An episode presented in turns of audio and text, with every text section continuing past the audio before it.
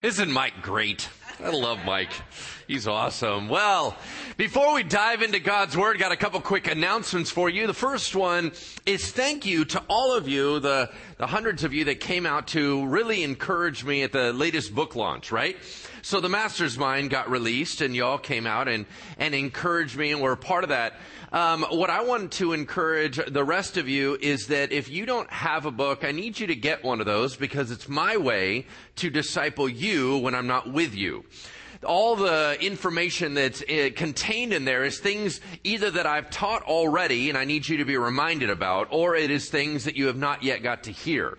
So, uh, once again, that, that money does not go to me, it goes to whoever you're buying it from. So, uh, I'll just tell you this, Barnes & Noble's faster, Amazon's cheaper. There you go. What, whichever way you want to roll, okay? If you need it faster, you just go right down the street. You need it cheaper, uh, somehow have it shipped to your house. Um, but thank you very much for coming out and encourage me, uh, encouraging me during that that time. That was a really really special night for me because we finally got a chance of a labor of love getting that back out to you. So that was awesome. Uh, second thing is that you heard we have the supernatural series tonight right? So I need you there. This is something that I'm just discipling our entire congregation on. There's ways to do this stuff healthy and there's ways to do it unhealthy. We really want to do it the healthy way. So, uh, we are supernatural people. We serve a supernatural God. So it would just make a lot more sense if we understood a little bit more how to navigate those types of waters. That is at 630 to 8.30 this evening. Uh, we are going to be kicking it off with talking a little bit about what supernatural is and talking about the issue of prayer. Prayer is the most common thing that we engage with that is very, very supernatural. The idea that you pray at all is super weird. Okay? That you would be talking to an invisible God. That is supernatural, yet it seems very natural if you grew up with it. We're going to talk a little bit more about how prayer works. And then finally, the last thing is we are in the 40 day fast process. Yeah? So I hope you are joining me, uh, in that, that this is the period of time, 40 days leading up to the worship, prayer, and healing night, which is on November 19th. This year we are having it hosted at Trinity Life Center, which is down off Hillsdale or Madison and 80, if you're familiar with that area. They are hosting us. We're still running the event, but they're giving us the facility. Uh, but as we lead up to that, what we have found is historically, the 40 day prep has almost been more powerful than the actual event. Why? Because we are sitting in the Lord for 40 days. The point is intensified prayer. The point is to focus on Him. Now, we gotta contain ourselves, so we set aside food on Wednesdays as a family. We set aside distractions for that 40 day period and we try to add in healthy things into our lives. So I'm not sure what you are doing between you and the Lord, but please do not allow this 40 days to go by as just the same as always. We need it different. We need the prayer intensified. And one of the things to be praying for is that event. When we open up the worship, prayer, and healing night, we are going to have so many different churches coming together. And that means the entire greater Sacramento region is going to be invited that if they are hurting, they can come get some prayer. I would hate for us as Bridgeway to walk into that environment cold.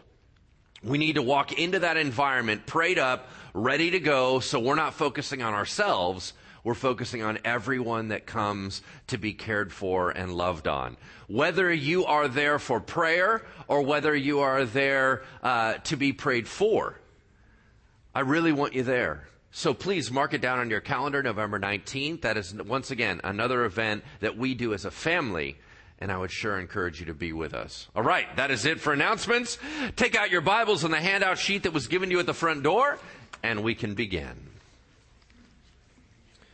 We are in part nine of our Called by God series through the book of 1 Timothy line by line, and I entitled this morning's message, An Extraordinary Call with an Extraordinary Message. That is indeed what we are as the church, and I want to talk a little bit about what the church is. Last year we did the year of identity. And out of that identity, we then turned into this year being the year of purpose, knowing that what we do comes from who we are. Every time scripture tells you, I need you to be living differently, it gives you a premise that you are living out who you really are in righteousness. Our sinful behavior is not who we are. Our sinful behavior is a distortion if we are a child of God. Who we really are is God's beloved who have been purified and cleansed, who have been forgiven with grace. That is actually who we are. We are saints in the eyes of the Lord, and we need to live in accordance with that. But collectively, we also have an identity. We think of Christianity a lot as an individual process. You need an individual personal relationship with the Lord, but you are not alone. You are with us. We collectively are a group. Let me just tell you this. Here's what church is. It is not simply an institution. It is not an organization. It's a living temple to God, the body of Christ and God's plan for disseminating hope into this world. The fill in the blank on the sheet in front of you is simply this. The church is far more than another organization. The church is far more than another organization. I can tell you that there are many that do not have any contact with the church that are in the Santa Rosa, Sonoma County area that are being devastated by wildfires, and they may well see us all as the same. They may see that Red Cross and they may see that these relief agencies and charity organizations are coming in to help, and they may see the church as just another one of those. That would be a mistake. Do we help people? Yes. Do we give assistance? Yes. Do we give money? Yes. But we are not an organization, we're an organism. The thing is, is the church is not a bunch of people trying to do nice stuff. It is a people that have been taken from the kingdom of darkness to the kingdom of light. It is spiritually alive people. It is a family of God that is a completely different sort of person. The Bible says that not only are we awakened at that moment of conversion, but we become partakers of the divine nature. It means that we are unionized with Jesus Christ and we now are living a new life. It means that which was built eternally within us is activated at that moment of saying, yes, Jesus, and now we are living in a very supernatural and natural world together. Therefore, we are not simply an organization that helps, we are a presence of Jesus Christ in the midst. Y'all following? Church is a big deal. Man, so I want to kind of clarify a couple things. There's the big C church and the little C church, right? The big C church is something that we got to get our minds wrapped around because if we do not, we tend to isolate out, compartmentalize, and divide. The big C church is this all believers through all time in all nations. You got it? True believers through all time in all nations. All right. So, for example, we still currently have, and I'm going to be uh, going to lunch with him today, but we still have Pastor Stephen Trent from Uganda, right? And you all know I went on a trip to Uganda, went over there and saw him at the Kampala church, right? And when I was in his church, guess what? It felt awfully familiar. Why is it familiar? Because the same Holy Spirit that is here is there. When I look at him, he is my brother. That when I look into his eyes, the same Jesus stares back at me that I'm trying to stare at him with. Therefore, I know that when they worship, they're worshiping the same God. Therefore, I know that no matter where I go on this planet, God is already there. He already was waiting for me and setting things up.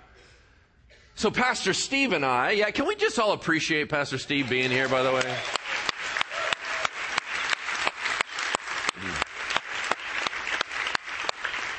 You truly are a blessing to me and to our whole entire church. I just need you to know that. So anyway, love you, buddy. Um, so throughout this whole world, we know that we are one family. But one thing that we tend to forget is it's also all believers time wide there were family members before us, and there are family members, if the Lord tarries, that are going to come after us. They are all part of our family. The reason why that's so important to think of is I need you to understand the magnitude of the bride of Christ. I need you to understand the magnitude of the body of Christ and what God has accomplished for thousands of years on this planet. Uh, recently, uh, we just had a memorial service on Friday for a friend of mine, uh, Pastor Ted Rose. He was a regional leader. He was uh, the head of the United States Prayer Council, and so he's done a lot of work with the governments and stuff. And anyway, he's a super wonderful man. He went to be with the Lord a couple weeks ago, and we just had the memorial. One of the gentlemen that came up to speak on his behalf said something that was wonderful. He said, "I believe." So surely that Pastor Ted Rose has joined the great cloud of witnesses of heaven that are now looking and being amazed by what God is doing. Once again, that was an idea that we are a family time wide. That when we talk about Paul the Apostle, we're talking about a sibling. Y'all tracking with me? We are talking about real people that really live, that are really part of the family of God. We're not talking about a different quality of being. We're not talking about a Narnia thing. We're not talking about a fairy tale thing. We're talking about real people that lived, and they're our family. Peter is part of our family. Abraham's part of our family. This is one long line of God waking people up and creating new beings. I think it's extraordinary. So I just want us to sit for a moment in saying, wow, it's bigger than us, right? When we all sit here, we are in the little C church, right? We're part of the big C church for sure. But when we talk about Bridgeway, we're talking about little C church. Little C church means the localized, unique expression of the Big C church, right? Now we need diversity of churches. We need different churches. Why? Because God is discipling people as a mass, and He knows, just like we treat each child that we have differently, He knows what they need, when they need it, and how they need it. And sometimes He needs to move them into this type of church so they can be ministered to in one way. Then He needs to have them in a different church, or as other people, He needs someone who can understand them, someone that's walked in their shoes. We need the diversity of Bayside and Destiny and all these other churches out there. We need that because God is uniquely revealing himself through each and every individual church to lead his people. It is so important that we understand that we are simply one expression of the heart of God, but he is so infinitely creative. He's got a lot of ways to show himself to the world. Our core identity as a church is we are the body of Christ. What are we supposed to do? Be Jesus. There you go. What is our purpose? Being Jesus. Y'all remember that series, right? You can't escape it. It was two and a half years long.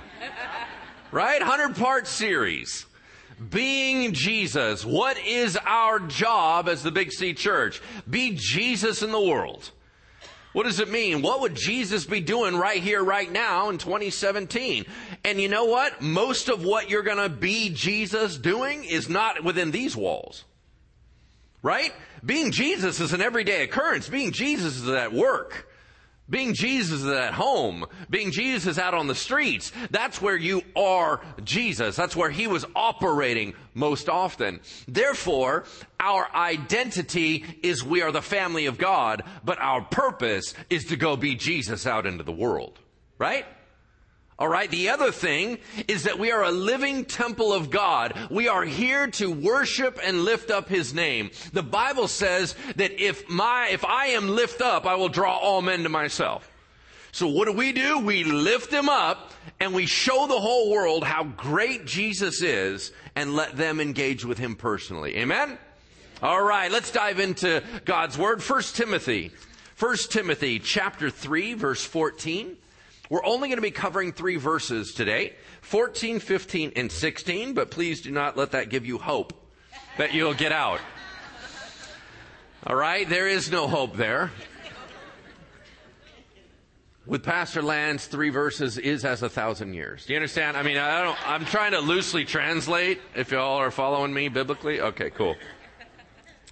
1 Timothy chapter 3 verse 14. Here's what Paul says to Timothy who is living in Ephesus and leading that ministry there. Paul said, I hope to come to you personally, Timothy, soon.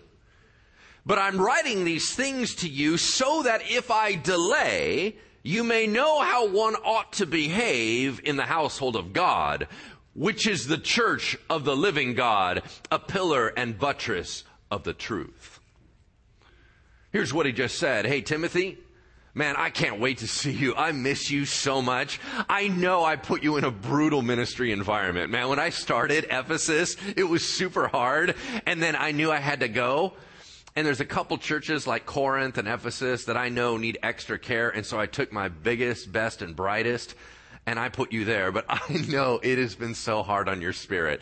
I would love to come and encourage you. But buddy, you and I both know how transportation goes these days. Right? Man, you're talking to Paul the Apostle. I don't know if I'm going to be stoned today. I don't know if I'm going to be in jail. I don't know if I'm going to make it. I don't know if I'm going to be shipwrecked. I don't know anything. So, as far as me promising you that I'm going to show up, sorry, buddy, I have no idea. But I do know that I think I can get a letter to you. So, whether I'm there or not, and by the way, history does not clearly tell us whether he ever made it, um, because we're not quite sure where it is in the timeline of Paul's life. So, we're not sure whether or not he made it, but we do know his letter made it. He said, Whether I come to you or not, I have some instructions for you, and primarily this letter that I'm giving you, which we are now into chapter 3. This letter is primarily to teach you how everyone ought to behave in the church. How are we going to behave as a church? This is really what he's trying to write about. So, he said this I want to give you three metaphors about what the church is, and I just want you to unpack those for a second, Timothy. And he uses three separate metaphors. Here we go. The first one, he said, if you're going to talk about what we are as a collective group, we are, number one, the household of God. We are the household of God. We are not just designed by Him, but by the cross, we were bought back by Jesus Christ. He owns us. We are His household. And if we are a part of His household, that means at least we have a new identity, we have authority, and we have a responsibility. Right? Household rules and behavior is expected. Everybody, y'all know you got a household culture, right? Everybody has different things that they think are important and they focus on. And one family may have the rule that says, uh, we don't raise our voices to one another. We're going to keep things cool and we're going to be calm and we're going to talk to each other with respect. Let's say that is a cultural element. That's an expectation on everyone in the household. Let's say that you have something like uh, that you all uh, maybe eat dinner together. That would be something that is expected that wherever you're at, you're going to come home from dinner and then you can kind of go out your own way. Whatever it is, there's expectations. If someone violates that expectation, there are consequences. It's called peer pressure, right? The idea of, whoa, whoa, whoa, whoa, whoa, that's not what we do. That is not okay. Not in this house. We're not doing that, right? Let's say, for example, that you have the take off the shoes rule, right? Take off the shoes rule. And somebody comes tracking in through mud. What happens? Everyone goes ballistic. Right? Whoa! What are you doing? You got your shoes on. That's the whole reason why we have that rule. You actually had to walk over people's shoes just to get in this house. You know what, right? And there's all this expectation. In the same way, we have rules at church. We have rules as a church. Who are they designed by? Jesus Christ himself. And what he says is, hey, as we're going out into the world, please remember that you don't just get to do whatever you want to do. There's a certain way we act. What's our family business? It's love. What do we do? We love on people. How do we do it? I don't know. It's going to be unique in expression through you, but we do know that our heart is grace filled and loving towards other people. That's what we do. What else do we do? We expand the kingdom of God. There's a lot of stuff. You don't just get to be about building your own kingdom. You actually, in the family business, build the kingdom of God. There's a lot of expectations in being in the household of God. I, I don't want us to be thinking of them in terms of church culture. Church culture is different, right? Can we all agree on that? Church culture and Christianity are two different things. There are certain things that we have as church culture that are weird and messed up and probably wrong, right? There was a certain time when it was like, well, the only way that you can come into church is to look like this and dress like this and act like this. And at some point, people said, I don't think that's right. Okay. So please don't get lost and caught up with church culture as much as what did Jesus say? You, as my child, need to operate like this. Yeah? Don't let the church steer you wrong. The local church. Let's be more the church of Jesus Christ, right? All right. Number two, he switches up metaphors here a little bit, and he uses a famous word called ecclesia, and it means gathering. Not only are we the household of God, but we are the gathering of the living God.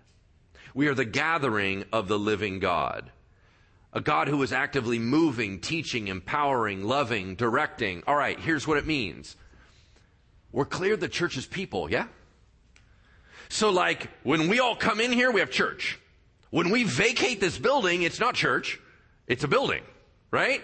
Because church is people.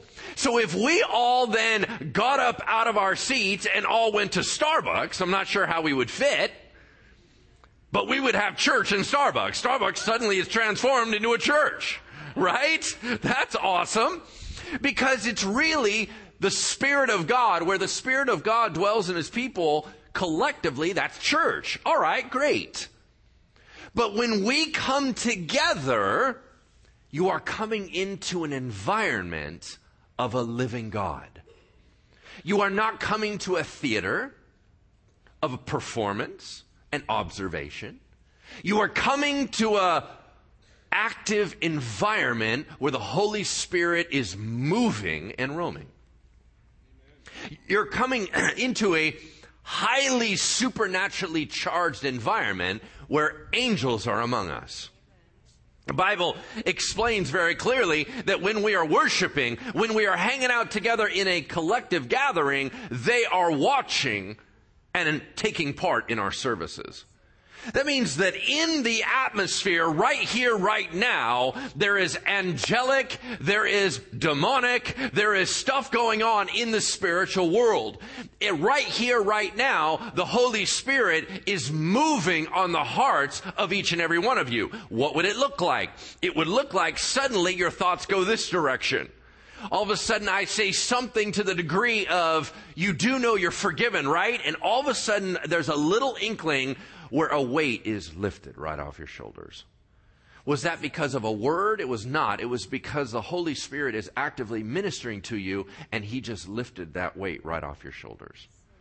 So what I want you to understand is you don't come in here and you kind of go, oh yeah, I'm just listening like I'm listening to a podcast. No, you're sitting in a saturated environment of the movement of God. The other things that happen is that when you are in the presence of other believers, crazy stuff happens. Your spirit calls to their spirit. Now, here's what I mean by that. It's pretty practical and pretty normal. What it means is you go into church and all of a sudden God starts hooking up divine appointments right? So you're in church and you're going by and hey, you're greeting people, saying hi and whatever. You accidentally get into a conversation. You come to find out, shockingly, you guys have something in common. Well, why did that accidentally happen? Well, I have family in Santa Rosa. Well, you have family in Santa Rosa? That's so crazy, right? And all of a sudden you have this bond and then you're starting to think about them and church feels a little bit smaller. That's not an accident. Now, if we come in and we isolate out and we leave, we're not able to take part in all that crazy connection. The other thing is that the Holy Spirit that dwells in you wants to minister to another person. So all of a sudden, one person on this side says, You know what? I saw this person over here has a need. And you go over and pray for him. All of a sudden, the Lord, his whole point originally was, Can't wait for them to get together. Watch this. The minute I'm going to have them pray together, I'm going to release my power over them. That's just how it works. Why? Because he wants to encourage that unity. So all of a sudden you are bringing breakthrough to you and it's all in the same environment. We live in an active, moving God environment as the church. Amen? Amen? Amen. Number three, he switches it up again. He said, Not only are you the household of God and the gathering of the living God, but you are a pillar and buttress of the truth. If you use the word buttress consistently, something's wrong with you. Nobody uses that word, right? I don't know. It's kind of awkward. A pillar and buttress of the truth. And you go, oh, okay, so that's like architectural stuff. He's talking about buildings and things. Oh, so he means the church is the foundation. wrong. Church isn't a foundation. What are you talking about? The foundation, because he said the pillar and buttress of truth. Is the church the foundation of the truth? No. Who's the foundation of truth? Jesus Christ and Him alone. We are not the foundation. We're building on the foundation of who Jesus Christ is. Yeah? We don't get to make up truth. We don't get to start up a whole new thing. We do what He says. Why? He's the head, we're the body. It always goes back to Jesus.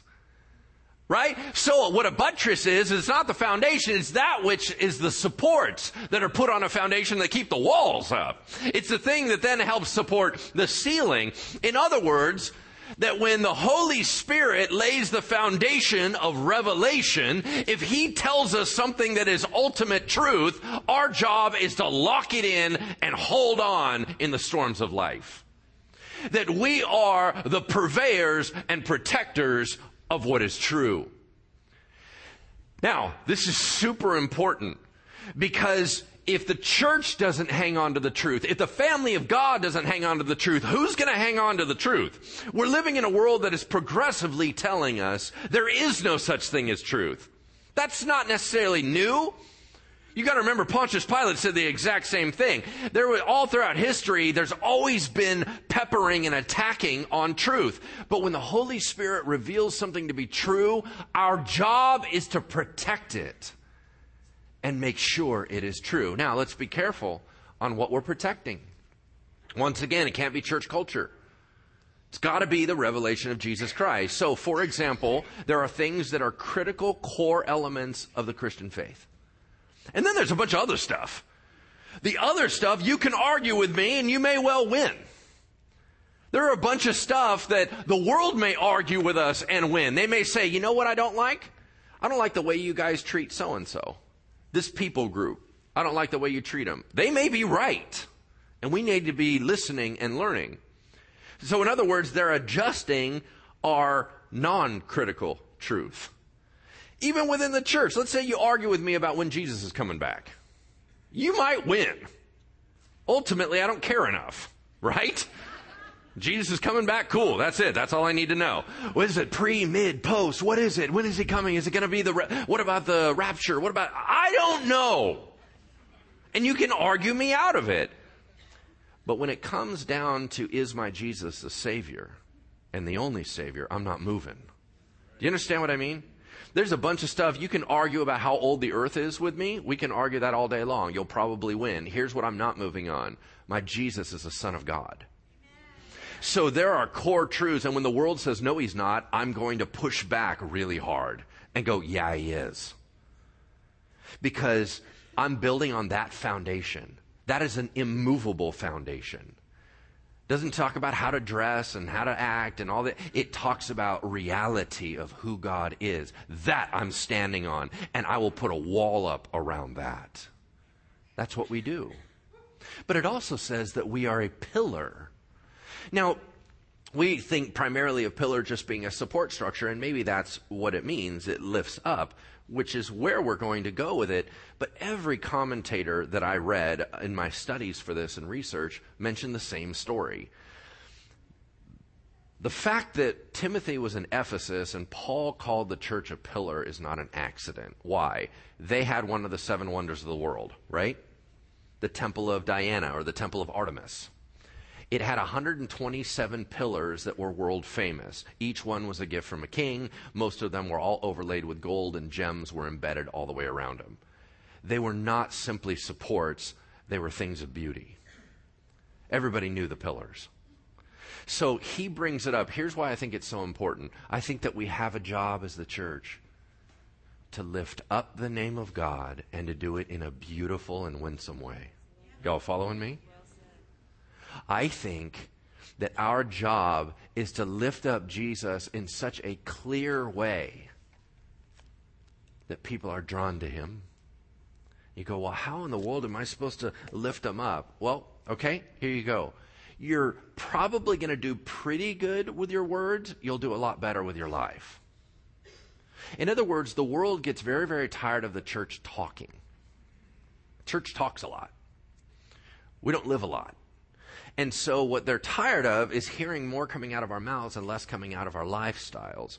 So the best way you can lift them up is to live it out. Now, when you need to give a message, when you need to share something, you need to become an expert at two things that you need to share. Number one is your story. Please tell them your story. You don't have to necessarily tell them my story and maybe get it wrong. You tell what you know. You know your story. I once was lost, now I'm found. Amen. Okay, cool. You may not have all the details, but you lived it, so you might know a little bit more than I do. Number one, tell your story. Number two, tell his story. Your story is not sufficient to save. His story is. Your story is sufficient to get interest. His story is sufficient to save. So you need to tell the Jesus story. What's the Jesus story? Well, that's what we're going to go into now. All right, here we go. Let's move forward. Verse 16 starts out with a first reading that seems very awkward. Great indeed, we confess, is the mystery of godliness. Okay, if you're reading that at home with a devotional, you're like, what, what does that mean? Okay, we're going to make it super easy. Great, we confess, meaning whatever I'm about to say is really great. Great indeed, we confess, is the mystery of what causes godliness. Hmm. Great is the mystery. All right, so most people didn't know this before. Now everybody has it because it's now been revealed. Great is something that just showed up by which man can be godly. Who is the only one that makes people godly? Jesus Christ. Is he great? Boom, there's your answer. How do we know it's a who and not a what? Look at the next word. He was manifested in the flesh. It's a person. Here's all it said. Great is Jesus who now has been revealed to be the one that can rescue man and put them next to God. Great is Jesus who can save men from their sins and allow them to be partakers of the divine nature. If I'm going to tell you about behavior and how you need to act, that can only happen through the power of the Holy Spirit and through the identity that Jesus gave you. So is that great? Yeah. Did everyone always know that? No. Is it a relatively recent mystery revealed? Yes. That's why I said it that way. Great is Jesus who has been revealed as the one that makes men capable of living for God. What is Jesus like? He then launches into a creed. Y'all know what a creed is? So a creed is simple, short statements of truth. We've heard of the Apostles' Creed. We've heard of the Nicene Creed. These are famous creeds in church history. Right now, uh, I just got a chance to hear Pastor Brian and Pastor Matt they're both teaching the Apostles' Creed class. Brilliant. What incredible teachers. What incredible truth. And it goes through things line by line of what we believe about God. This is one of those. This is a super short little hymn slash creed that the early church used. What makes the difference between a hymn and a creed? Creed you talk, hymn you sing. There you go. Bottom line is, y'all remember that the whole printing press thing is relatively new? Okay, so there's thousands and thousands of years they did not have that. So, what did you do? You couldn't write it down. You couldn't add it into your smartphone. None of that stuff. So, what did you do? If you didn't memorize it, it's gone. So they would put everything into ways for people to memorize. If I gave you a whole sheet of information, I said, hey, can you memorize this real quick?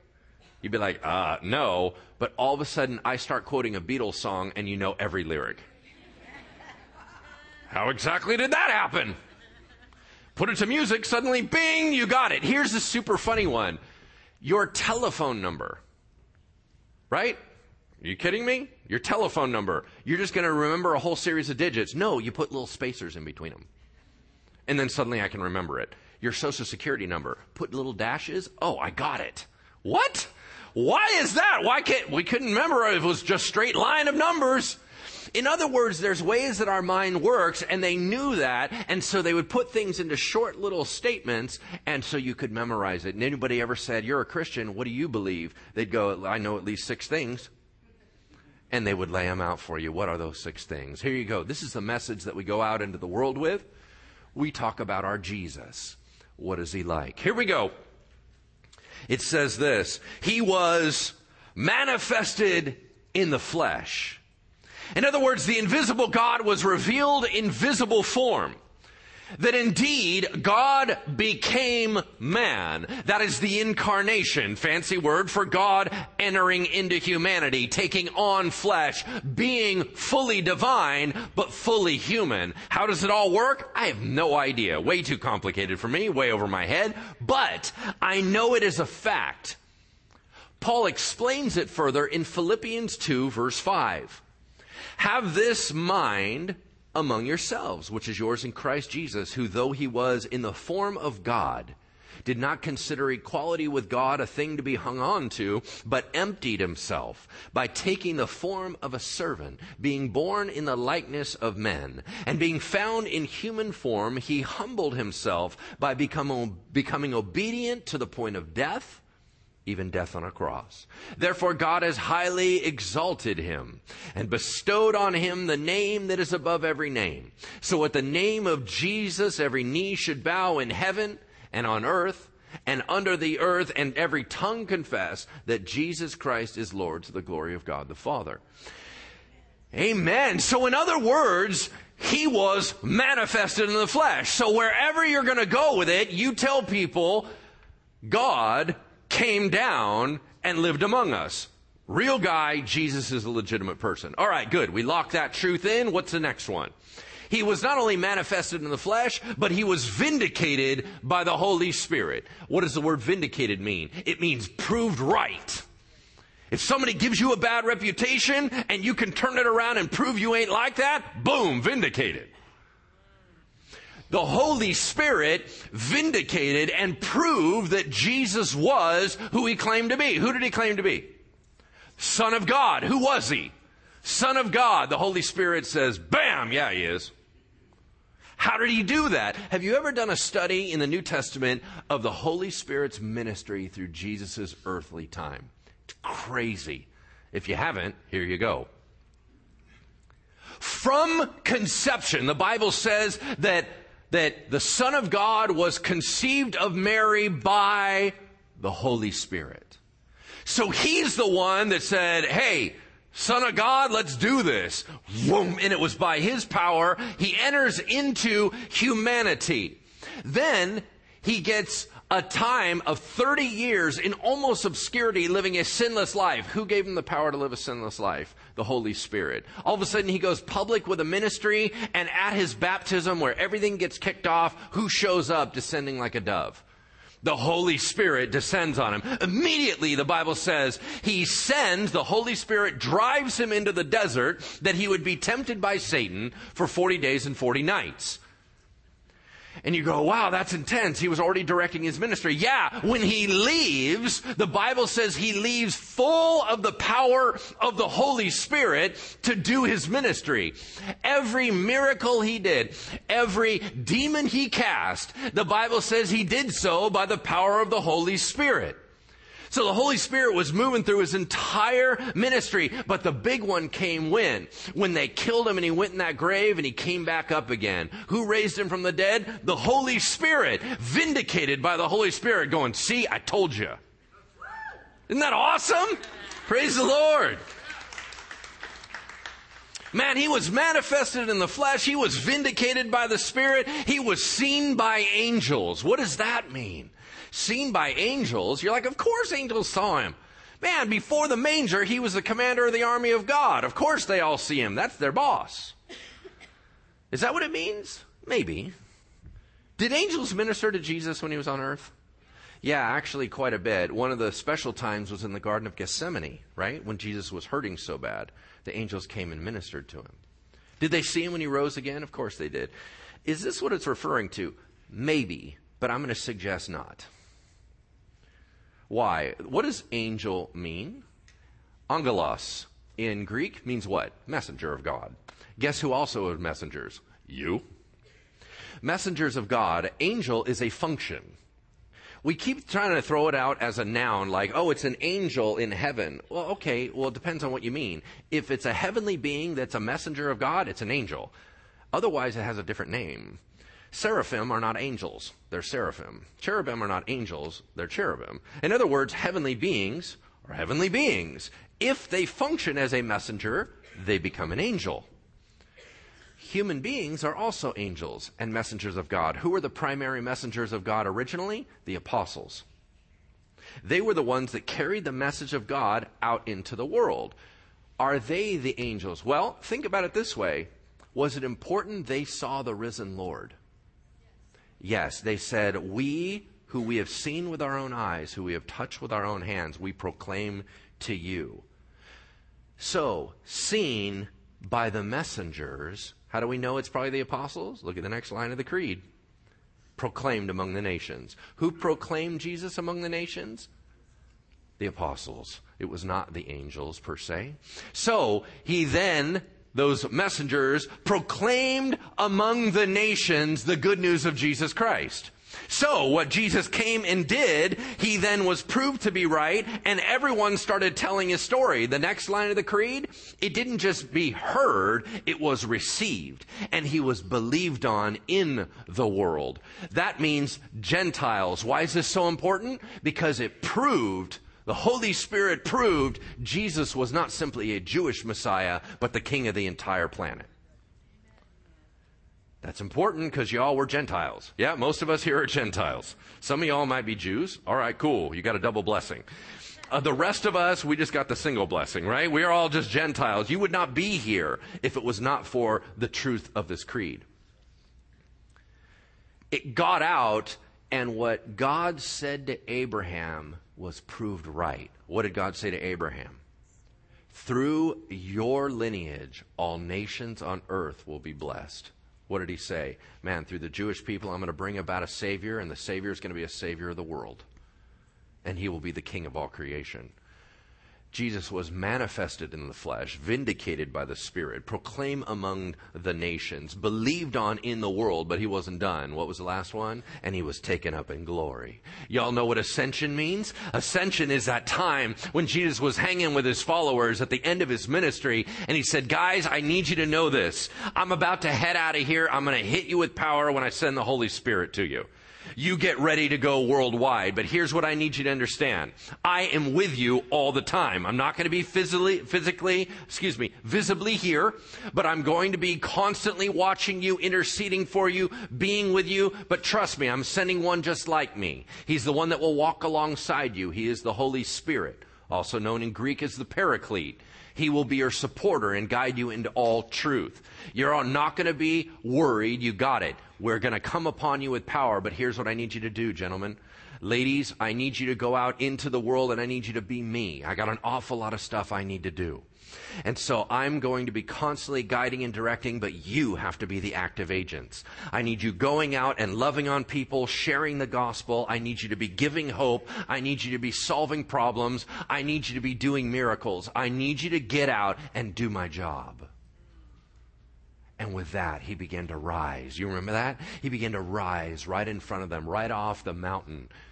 If you go into Jerusalem, you can see right across the valley from uh, the city of Jerusalem is the Mount of Olives. Right there, he is standing on the Mount of Olives talking to his disciples, and he just begins to rise.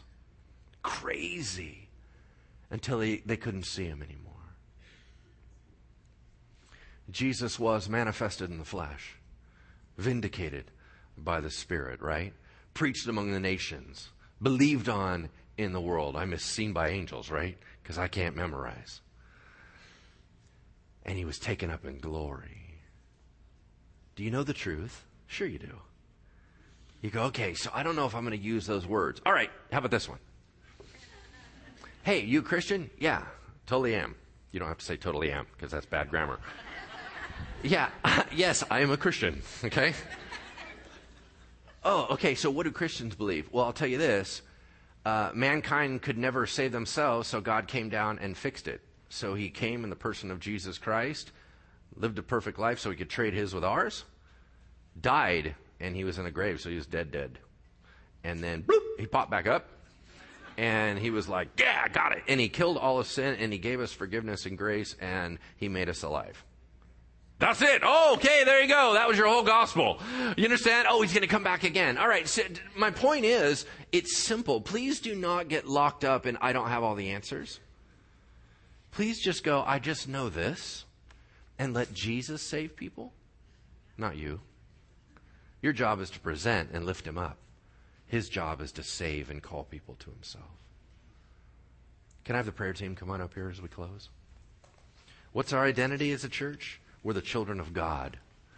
Collectively, we are the body of Christ, being Jesus in this world. We share the love and gospel of Jesus Christ with everyone we come in contact with. And when the, when the Holy Spirit gives us revelation that's legit, we lock it down and protect it. Amen? All right. Remember, you are in an active God environment. You are not here merely mis- listening to a message.